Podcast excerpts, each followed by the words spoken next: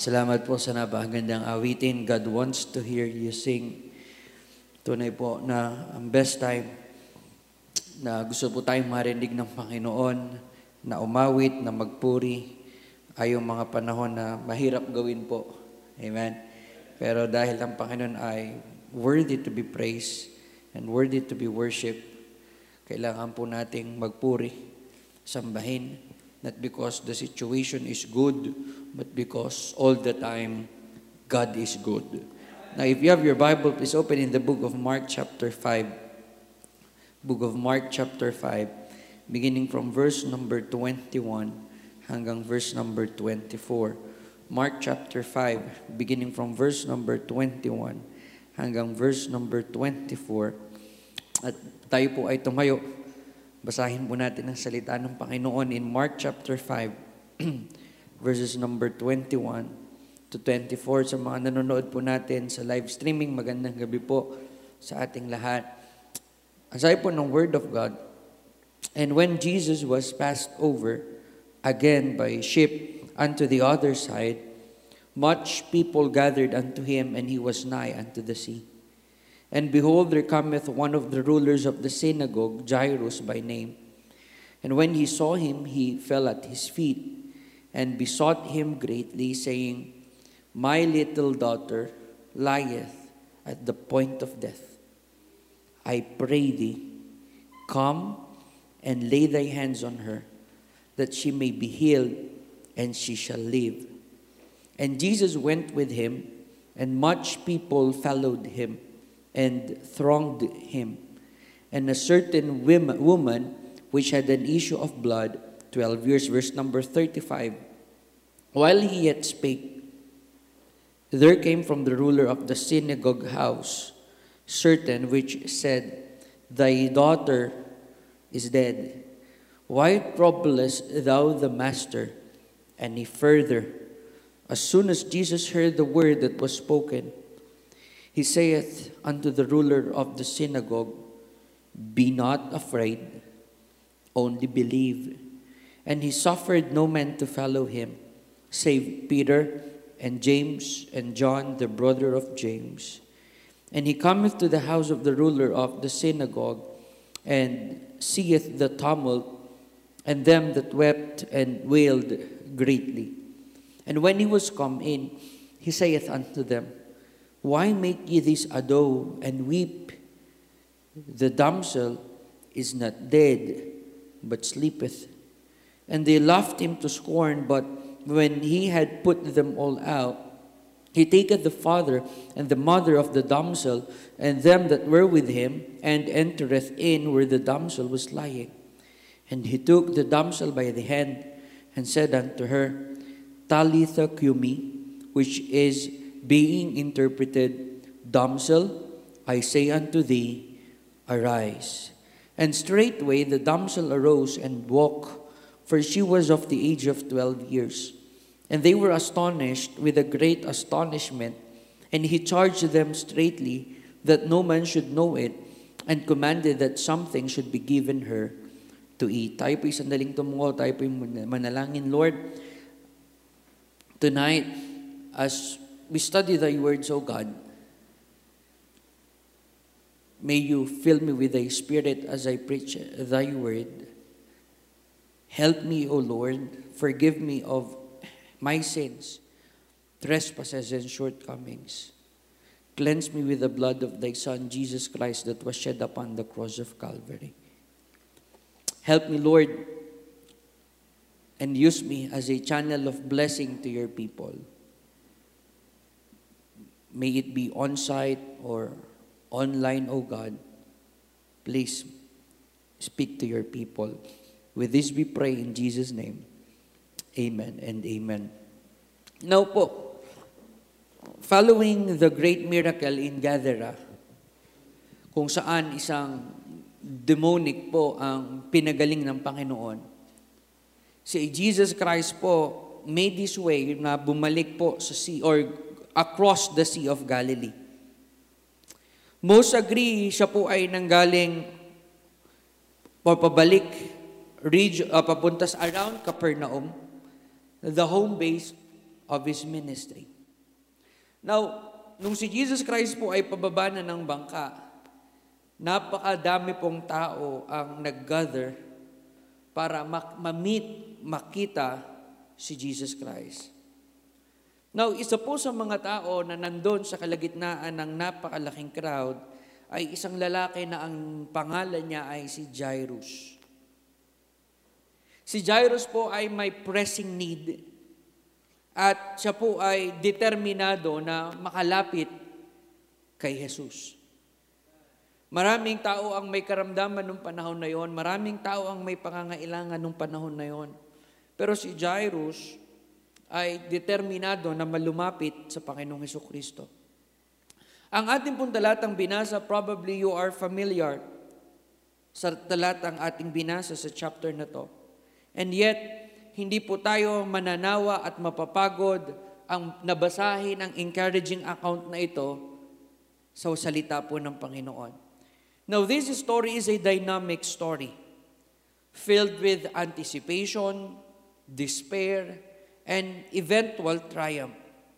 Maring hindi tayo humaharap sa masidihing problema or matinding sitwasyon kagaya ng kinakaharap ni Jairus, but we often face situations that require the Lord's help. Now, pag-aralan po natin yung mga details sa encounter ni Jairus sa Panginoong Heso Kristo.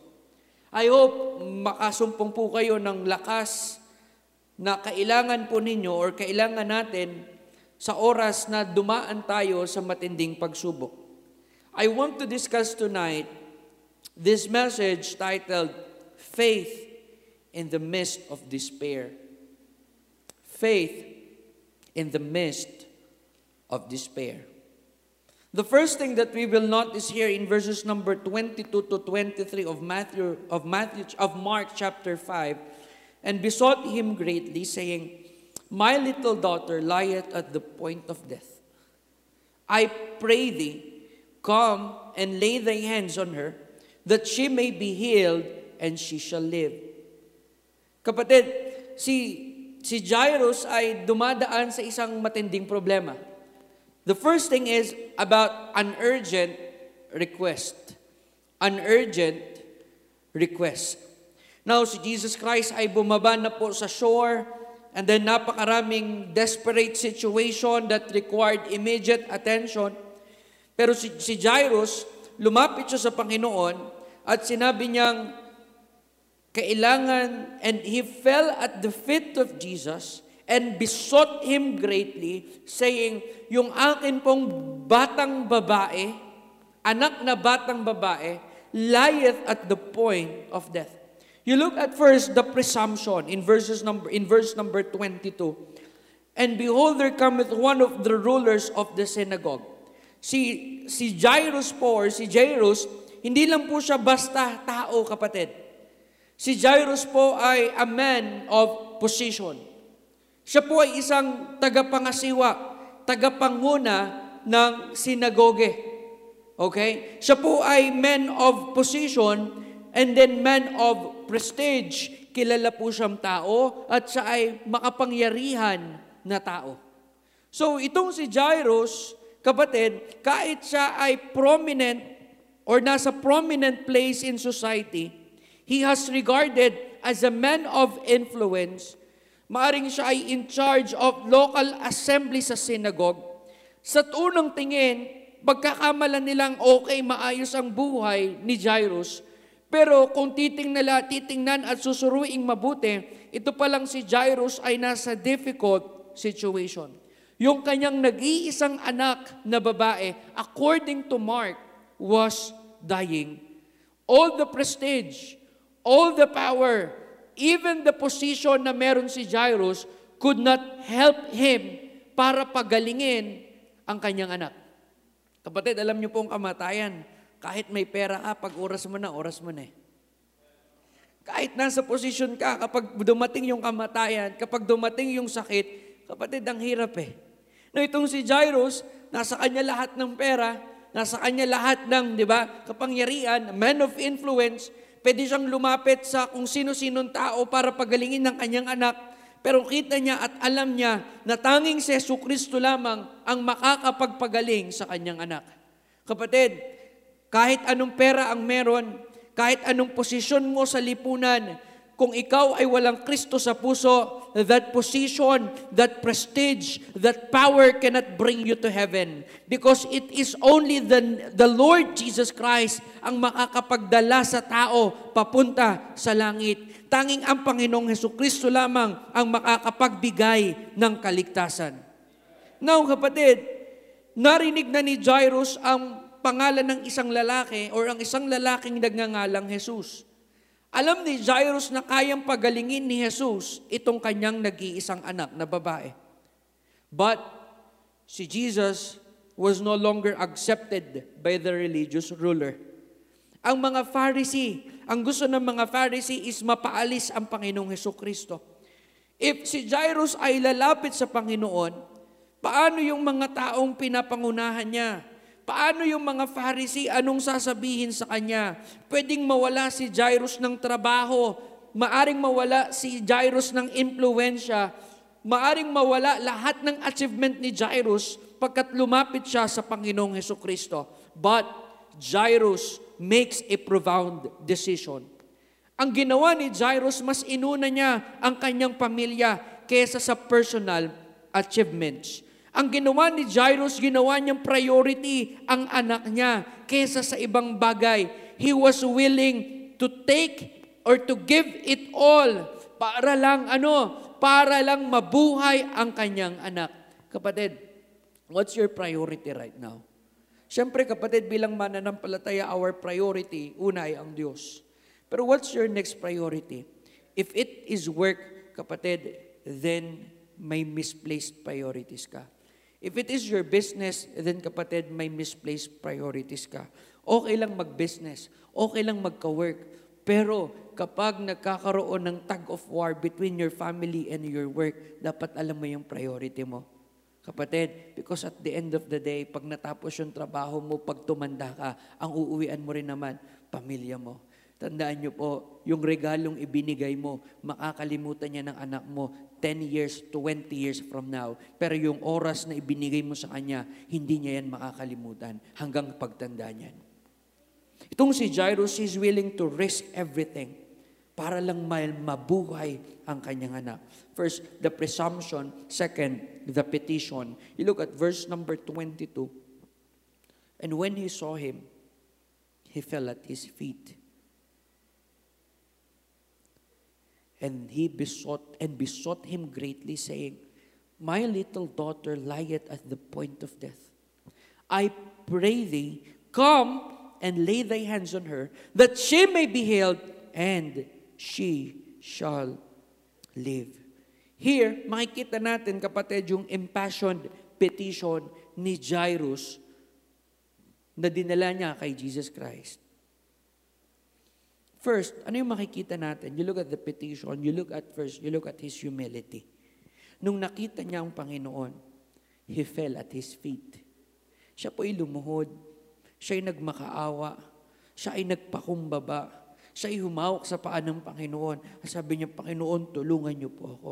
Andito si Jairus, ruler of the synagogue. Andito si Jairus, a man who has others in submission to him andito si Jairus bowing at the feet of Jesus. Sinet aside niya ang kanyang pride. Sinet aside niya ang kanyang dignity. Hindi siya concerned with the opposition of prejudice of others. He has put his position with all its security, kanyang fame, ng kanyang authority. Lahat yun kanyang binitawan. Lahat yun kanyang iniwan. And he humbled himself before the Lord. At sinabi niya, Panginoon, tulungan niyo po ako pagkat ang nag-iisa kong anak na babae ay mamamatay. Iniwan niya lahat. Nagpakumbaba siya sa Panginoon. His humility. You look at second, his faith. Verse 23, and besought him greatly, saying, My little daughter lieth at the point of death. I pray thee, come and lay thy hands on her, that she may be healed, and she shall live. Hindi hindi sinabi ni ni Jairus, Panginoon, ako ay ruler of the uh, ruler of the synagogue. Lord, I have power, I have prestige, I have money, pwede kitang bayaran. Wala pong binanggit na posisyon or status si Jairus, kundi ang sinabi agad ni Jairus ay kung ano ang kanyang pangangailangan sinabi niyang kailangan ng kagalingan ng aking anak. Si Jairus was confident that Jesus could bring healing sa kanyang nag-iisang anak. She was at the point of death at alam ni Jairus na tanging ang Panginoon lamang ang pwedeng makapagpagaling sa kanyang anak. It's not his power, it's not his position, it's not his prestige, but only the Lord Jesus Christ. So kapatid, faith is humility. Laging kaakibat ng pananampalataya ay kapakumbabaan. Kapakumbabaan that without the Lord Jesus Christ, we are nothing. Kapakumbabaan that what we need today is the Lord Jesus Christ. Maraming pangako ang mga politicians. Marami na silang tirahan na ginagawa. Marami na kapatid na sinasabi, pag ako nanalo, ito ang gagawin ko. Ito ang gagawin ko. Pero kapatid, ang pangangailangan ng ating bansa ay hindi magaling na leader. Ang pangangailangan ng ating bansa ay ang Panginoong Yeso Kristo. And we need Christians who will humble themselves and pray and turn from their wicked ways. Then what will the Lord do? Then I will hear from heaven, forgive their sins, and heal their land. Kaakibat ng pananampalataya ay kapakumbabaan sa Panginoon. Lord, I need you. Lord, I need you. I need your power. I need your healing. I need your face. I need your power. I need your presence. Lord, kailangan ko po kayo. Notice the extent of his faith. Ang sabi, she shall live. Panginoon, alam mo po, pagalingin niyo po siya at siya'y mabubuhay. Alam ni Jairus yung sitwasyon was beyond his control. Wala siyang magagawa, kapatid. Kahit magsasayaw siya, kahit mag-iiyak siya, walang mangyayari. He tried, probably he tried everything that he can. Probably lumapit na sila sa pinakamagaling na, na, na, na physician pero walang nagawa. But he had learned to trust the Lord for things he could not provide. Lord, hindi ko kayang bigyan ng agalingan yung anak ko. Pero Panginoon, kayo, kaya niyo siyang bigyan. Lumapit siya sa Panginoon on the things that He cannot provide. He trusted in the Lord with all his heart and he leaned not on his own understanding. Lord, I have money pero money cannot heal her. But Lord, pagalingin niyo po siya at siya'y gagaling at siya'y mabubuhay. Kapatid, I am glad that God is able when others are not when you face situations that are beyond your control. At marami po kapatid, mga sitwasyon sa buhay natin beyond our control. Trust in Jesus. He will never fail. Magtiwala ka sa Panginoon, kailanman hindi ka bibiguin ng Panginoon. Kapatid, I am glad that there is hope for those who believe in faith. You honor Jesus with your faith and expect Him to do the unexpected in your life. You honor God with your faith. Ibalik, ibalik mo ang honor, ang kapurihan. Paano ko bibigyan ng kapurihan ng Panginoon, Pastor? Sa pamamagitan ng pananampalataya. First, an urgent request. Second, an uncertain journey. You look at verse number 24 of Mark chapter 5. And Jesus went with him, and much people followed him and thronged him. Now, nung pabalik na si, sumama na si, si Jesus Christ kay Jairus, pauwi na sila sa tahanan ni Jairus para pagalingin ng Panginoon itong anak ni Jairus na may karamdaman. And then he faced an uncertain journey. You consider, first, you consider the delay. In verse number 24, ang daming tao, much people followed him and thronged him. Habang sila'y pauwi na sa tahanan ni Jairus, papunta sa tahanan ni Jairus, maraming tao ang sumunod. And then among the crowd, nandito yung mga taong may desperate needs. In the verse, in the verses we passed over, si Mark records the amount of the woman with the issue of blood. For 12 years, yung babae, inaagasan ng dugo. Maltindi rin ang pangangailangan. And as Jesus was ministering to her, mag nagkaroon kapatid ng delay in getting to Jairus' daughter. Now, because Jairus had placed his need in the hands of Jesus and fully trusted Him to provide for his daughter, even when delayed, sige Panginoon, you do kung anong gusto mong gawin. Pwedeng sabihin ni Jairus, Uy, pwede bang sa na lang yan? Yung anak ko mamamatay na, ikaw inaagasan ng dugo 12 years, baka may isang taon ka pa. Baka hindi naabutan ng Panginoon yung anak ko. Pero hindi yun yung ginawa ni Jairus, kapatid. Natutong maghintay si Jairus kahit nagkaroon ng delay sa kanyang journey. Let me tell you this, God doesn't always work when we think He should. Panginoon, gusto ko pagpalain niyo ako, kinabukasan, milyonaryo ka na. Hindi ganyan gumawa ang Panginoon. Panginoon, pagpalain niyo po ang negosyo ko, kinabukasan, ang laki na agad, may 10-story building ka na agad. Hindi kapatid ganyan gumawa ang Panginoon. If we're praying for patience, yes, God will give you patience, pero sa pamamagitan ng trials. Kung gusto mong pagpalain ka ng Panginoon, spiritually, physically, and then financially, kapatid, there will be what? Maring may delays. There are times when we feel He has denied or forgotten our request, but always remember that a delay doesn't necessarily mean a denial. Pag sinabi ng Panginoon, teka lang, maghintay ka lang, it doesn't mean na delay. Hindi ibig sabihin nun, dininay ka na ng Panginoon. God's or God works in His time and He is never late. Maring hindi natin maintindihan kapatid sa lahat ng pagkakataon kung ano bang ginagawa ng Diyos sa buhay natin. Pero pagtiwalaan mo ang Diyos sa mga panahon na sa tingin mo walang nangyayari. Mira, ang tagal ko ng, ang tagal ko ng ganito, pero bakit, di ba? Kung alam mong may ginagawa ka, okay? Mahirap naman yung wala kang ginagawa, nag expect kang may mangyari. Magkaiba po yon. Pag may ginagawa ka, you are giving the best that you can. You're doing the best that you can for the glory of God. At Panginoon, bakit parang paikot-ikot lang? Paikot-ikot lang. Tandaan mo kapatid, yung SM, bago ka umakyat sa mataas na parking, kailangan mo munang umikot. Pastor, bakit parang paikot-ikot lang? Hindi mo alam, sa paikot-ikot mo, itinataas ka na pala ng Panginoon dahan-dahan. Ang nakikita mo lang, yung paikot-ikot, pero hindi mo nakikita yung slope pala nun, pataas. Nakasunod po kayo? I'm doing my best. Bakit ganun? Parang wala nadadagdag sa gawain.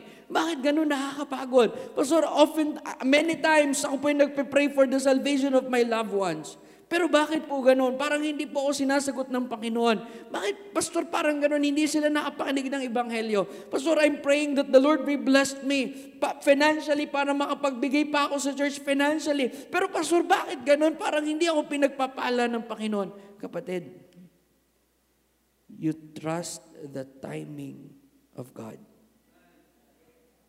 Magtiwala ka sa timing ng Panginoon. Ito si Jairus, hindi niya hinilang, Panginoon, tara na, malilay tayo, baka mamatay na yung anak ko, hindi niyo paabutan. Pero dahil alam ni Jairus that the Lord is in control, hindi niya kinonstay ng Panginoon. Hinayaan niya yung delay. Sige lang. Sige lang. Alam ng Panginoon ang ginagawa niya. The delay. Second, the despair. You look at verse 35 and verse 36 while he yet spake. There came from the ruler of the synagogue's house certain which said, Thy daughter is dead. Why troublest thou the master any further? Habang si Jesus nagpapagaling ng may sakit, habang si Jesus pinapagaling niya yung babaeng, di ba? For 12 years, inaagasan ng dugo may lumapit na isa, servant, galing sa house ni Jairus at nagsabing, Uy, patay na yung anak mo. Bakit mo pa kailangang abalahin ang Panginoon? Panginoon, naghintay na nga ako eh. Panginoon, hinayaan ko na nga na gawin niyo yung gusto niyong gawin eh. If you want to heal them, you heal them. And then, here comes the dreadful news. Jairus, your daughter is dead. Ginawa ni Jairus ang lahat ng pwede niyang gawin and now yung kanyang nag-iisang anak na babae, nag-iisang anak, ngayon ay patay na. Now, yung mga tao nagdala ng balita sa kanya, nagsabing, Jairus, patay na yung anak mo.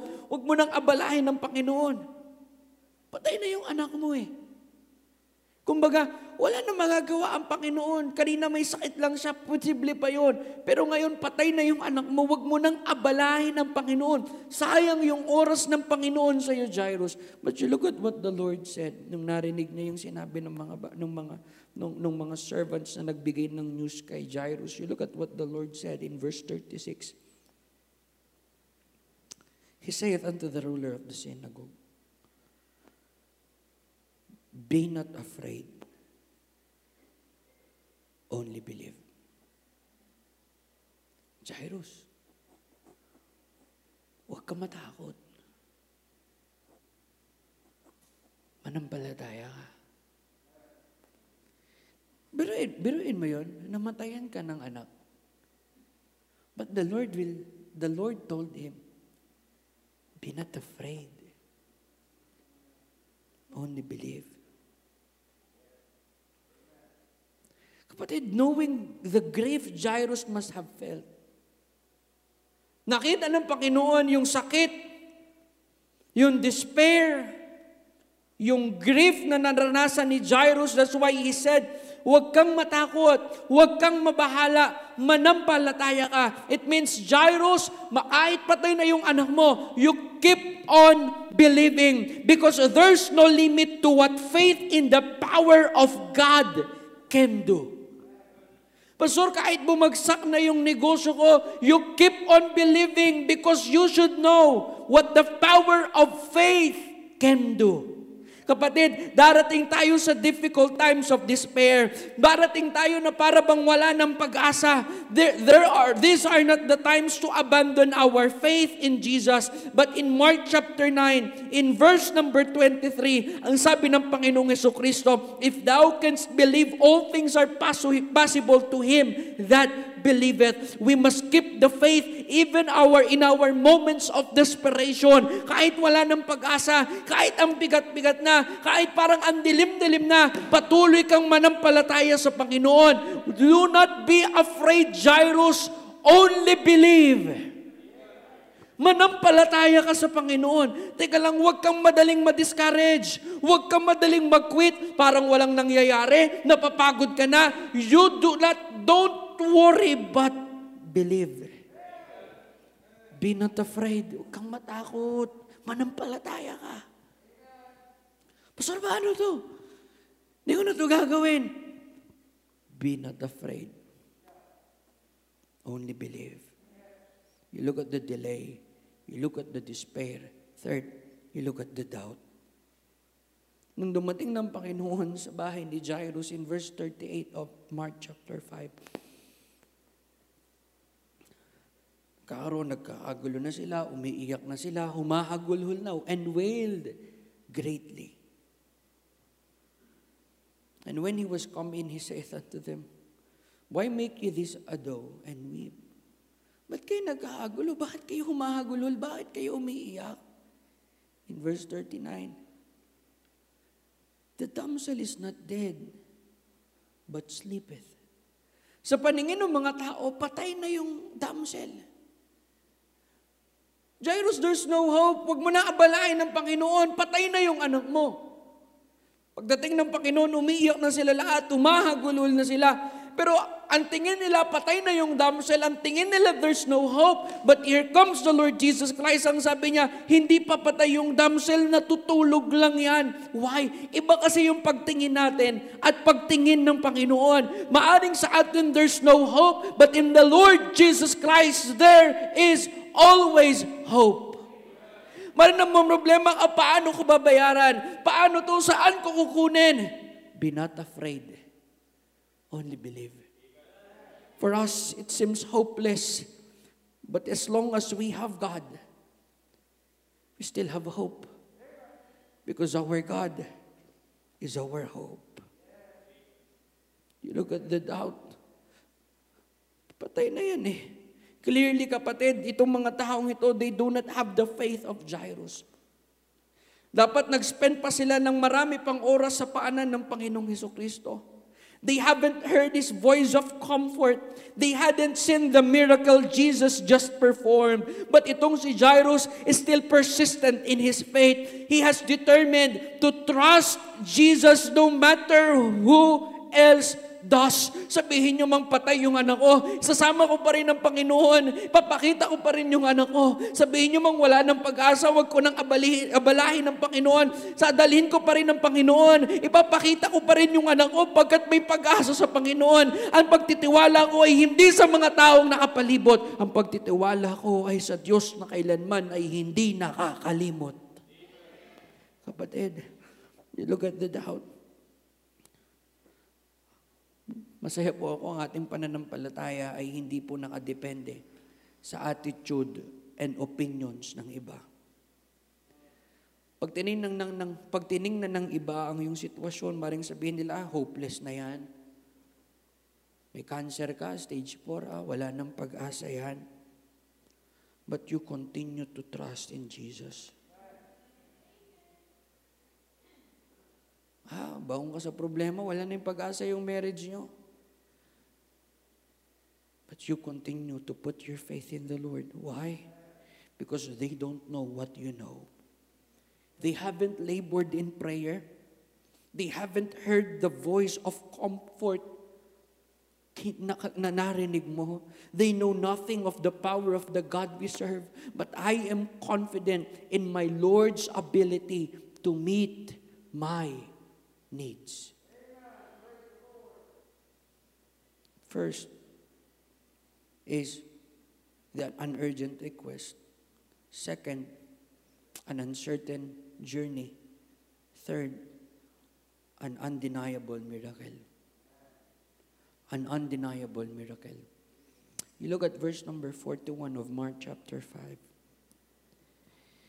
And he took the damsel by the hand and said unto her, Talitha cumi, which is being interpreted, Damsel, I say unto thee, arise, and straightway the damsel arose and walked, for she was of the age of 12 years. Kapatid, as Jesus encountered the young girl, Jesus spoke directly to her need. The Lord commanded this young girl to arise. And immediately, itong babaeng ito stood and walked. Jesus was not perplexed or concerned about handling the situation. Si Jesus Christ ay nagsalita ng may authority and then provided for their great need. Kapatid, I fear we often forget the power available to us through the provision of Christ. Jesus Christ has the ability to not only meet but exceed our expectations. Kapatid, we likely fail to have many prayers answered because we lack faith. Ang daming panalangin na dapat sasagutin ng Panginoon kwaro kung bakit hindi niya sinasagot pagkat kulang tayo sa pananampalataya. But we must learn to come to Christ with our impossibilities, fully expecting Him to meet our need. For us, it is difficult, but with God, it is not. For us, it is impossible, but for with God, nothing shall be impossible. Kapatid, you look at the authority of the Lord Jesus Christ. Not just the authority, but you look at the astonishment. Look at verse number 42. And they were astonished with great astonishment. Now, nung tumayo po yung babae, yung batang babae at naglakad, yung nakakita ng dakilang bagay na ginawa ng Panginoon ay nasa great wonder. They were astonished at the power of the Lord. Apparently, nag-exceed yung expectations nila.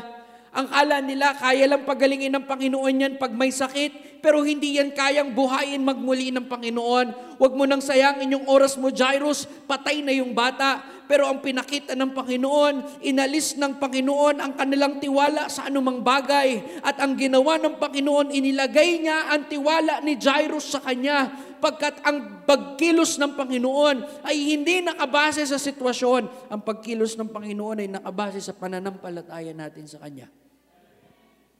Hanggang saan mo kaya manampalataya sa Panginoon? Kapatid, I have often stood amazed at the power and compassion of our Lord. Alala ko si sila Kuya Brian and Ate Vicky. Last Wednesday, naka-voice call po namin, nakita namin si Kuya Brian last week. That day also, lumabas si Brother Brian. Sabi, ang sabi po nung nasa accounting office, hindi pa sila makakalabas pagkat may 11 doctors pa. Ang hindi pa nila alam kung magkano yung dagdag sa bill. Ang dami ring nadagdag sa mga bayarin po nila.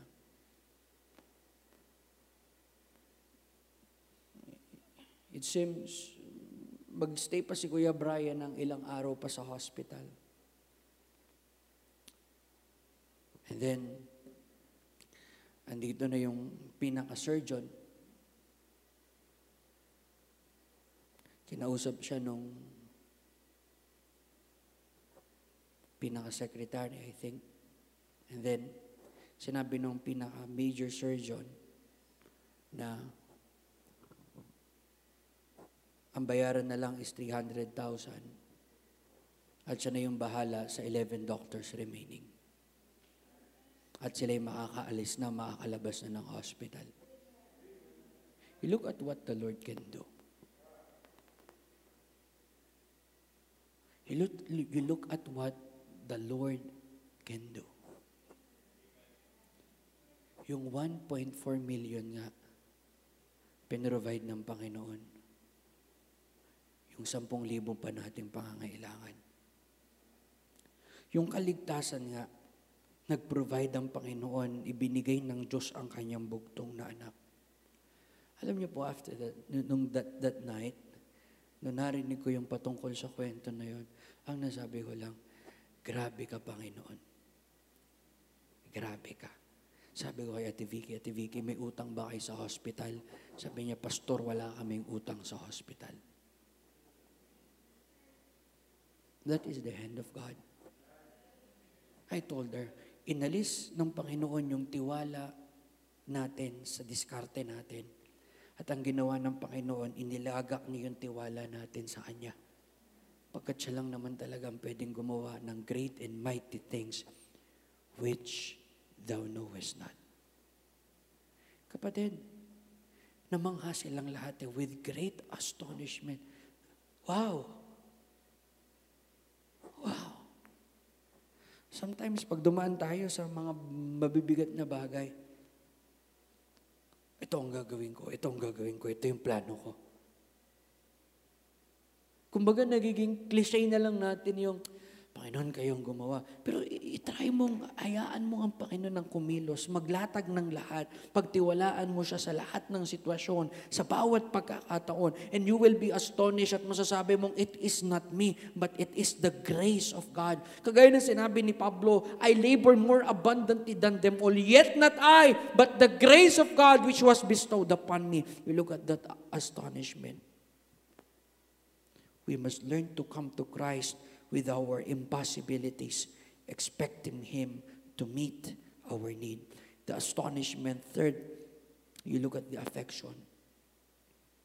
Verse 43. And he charged them straightly that no man should know it, and commanded that something should be given her to eat.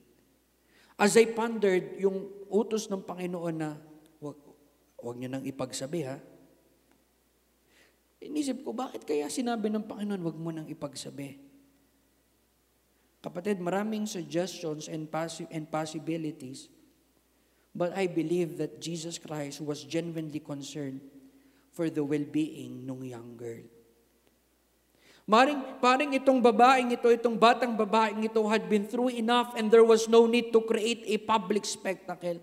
Itong babaeng ito, kailangan niyong magpahinga, kailangan niya ng nourishment, hindi niya kailangan to be paraded as a prize, further commotion, maring hindi to tumulong sa sitwasyon ng babae. Kaya sinabi ng Panginoon, huwag niyo nang ipagsabi, you let this young girl rest.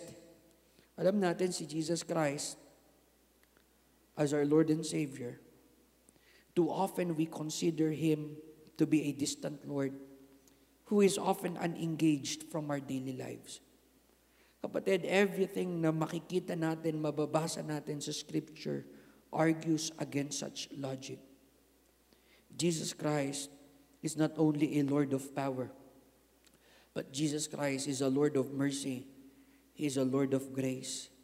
The Lord Jesus Christ is concerned with our needs and desires on what is best for us. The Lord Jesus Christ, He cares for us, loving us as no other. Such compassion is difficult to comprehend, but I am thankful na meron tayong Panginoon na may matinding pag-ibig.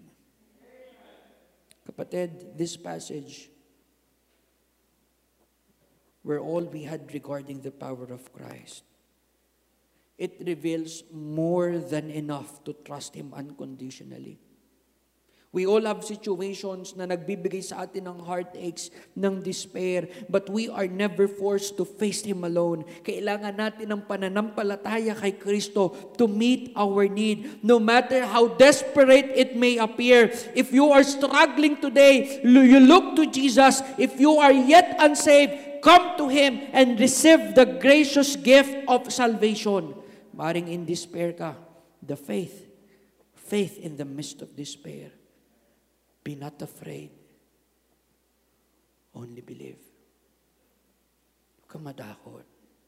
Pastor, paano pag nagkaroon ng pangalawang lockdown? Pastor, paano yun pag tumigil na naman yung mga negosyo, tumigil yung hanap buhay? Pastor, paano yan kapag? Be not afraid.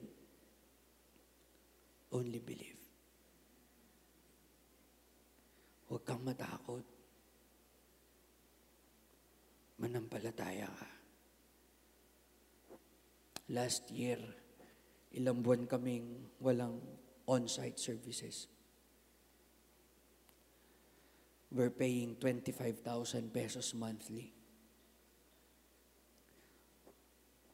I'm praying, Lord, paano niyo po babayaran?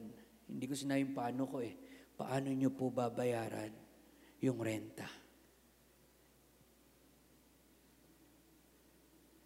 Kapatid, hindi kami, by the grace of God, hindi kami na, nakaligdang ng kahit isang buwan sa renta.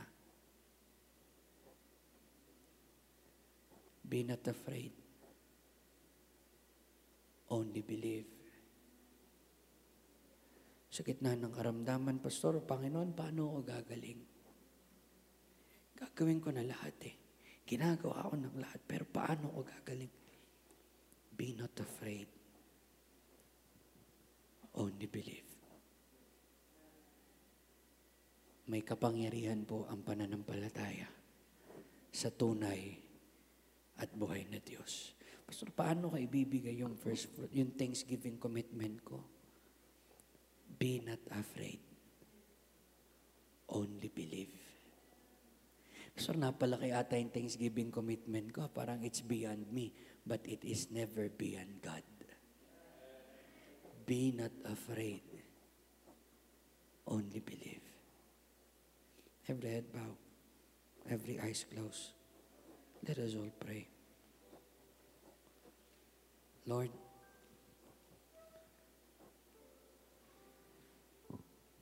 andito si Jairus lumapit sa inyo. forgetting everything about Him and focusing more on you. And then may lumapit na nagsabing, huwag mo nang abalahin si Kristo, patay na yung anak mo. Panginoon, pwede na lang siyang tumigil nung panahon na yon. Pwede siyang ma-discourage, pwede siyang umalis, pwede na lang siyang umiyak. Pwede niyang sabihin, uwi na po ako, Panginoon, I will bury my daughter. Pero ang ginawa, Panginoon, ni Jairus, Because you told him, do not be afraid. Only believe. Sinama niya pa rin kayo, Panginoon. Abang ang tao nakapalibot ay puno ng hinagpis, nagdadalawang isip. Pero andito si Jairus, patuloy na nananampalataya sa inyo na tanging kayo lamang ang kayang bumuhay sa kanyang nag-iisang anak. Oftentimes, Lord, puno kami ng takot Puno kami ng pangamba. Naawa kami sa sarili namin, naawa kami sa pinagdadaanan namin. Napapagod kami, paulit-ulit lang, paulit-ulit ang bigat. Ang hirap, pagod na pagod na. But as what you've said to Jairus, do not be afraid, only believe. The Lord is trying to tell you tonight, do not be afraid, only believe. Tonight, if God speaks to your heart, kung nangusap sa iyo ang Panginoon, the altar is open for you to come, for you to kneel down, for you to pray. Sa loob ka ng tahanan, you kneel down and you talk to God, and the Lord is telling you, be not be afraid, or do not be afraid, only believe. Manampalataya ka lang. Magtiwala ka sa akin. O maring sabihin nila, it's a hopeless scenario, but for me, there is nothing impossible. Maring sabihan nila, napakalaking pangangailangan, but not for me, pagkat I am the honor of silver and gold. Maring sabihin nila, it's a hopeless case, but not for me. You call unto me, and I will answer thee, and show thee great and mighty things which thou knowest not. Kapatid, be not, do not be afraid. Do not be afraid. Only believe. Faith in the midst of despair. Oh Lord God, salamat po sa inyong salita. Salamat, Panginoon, sa paalala.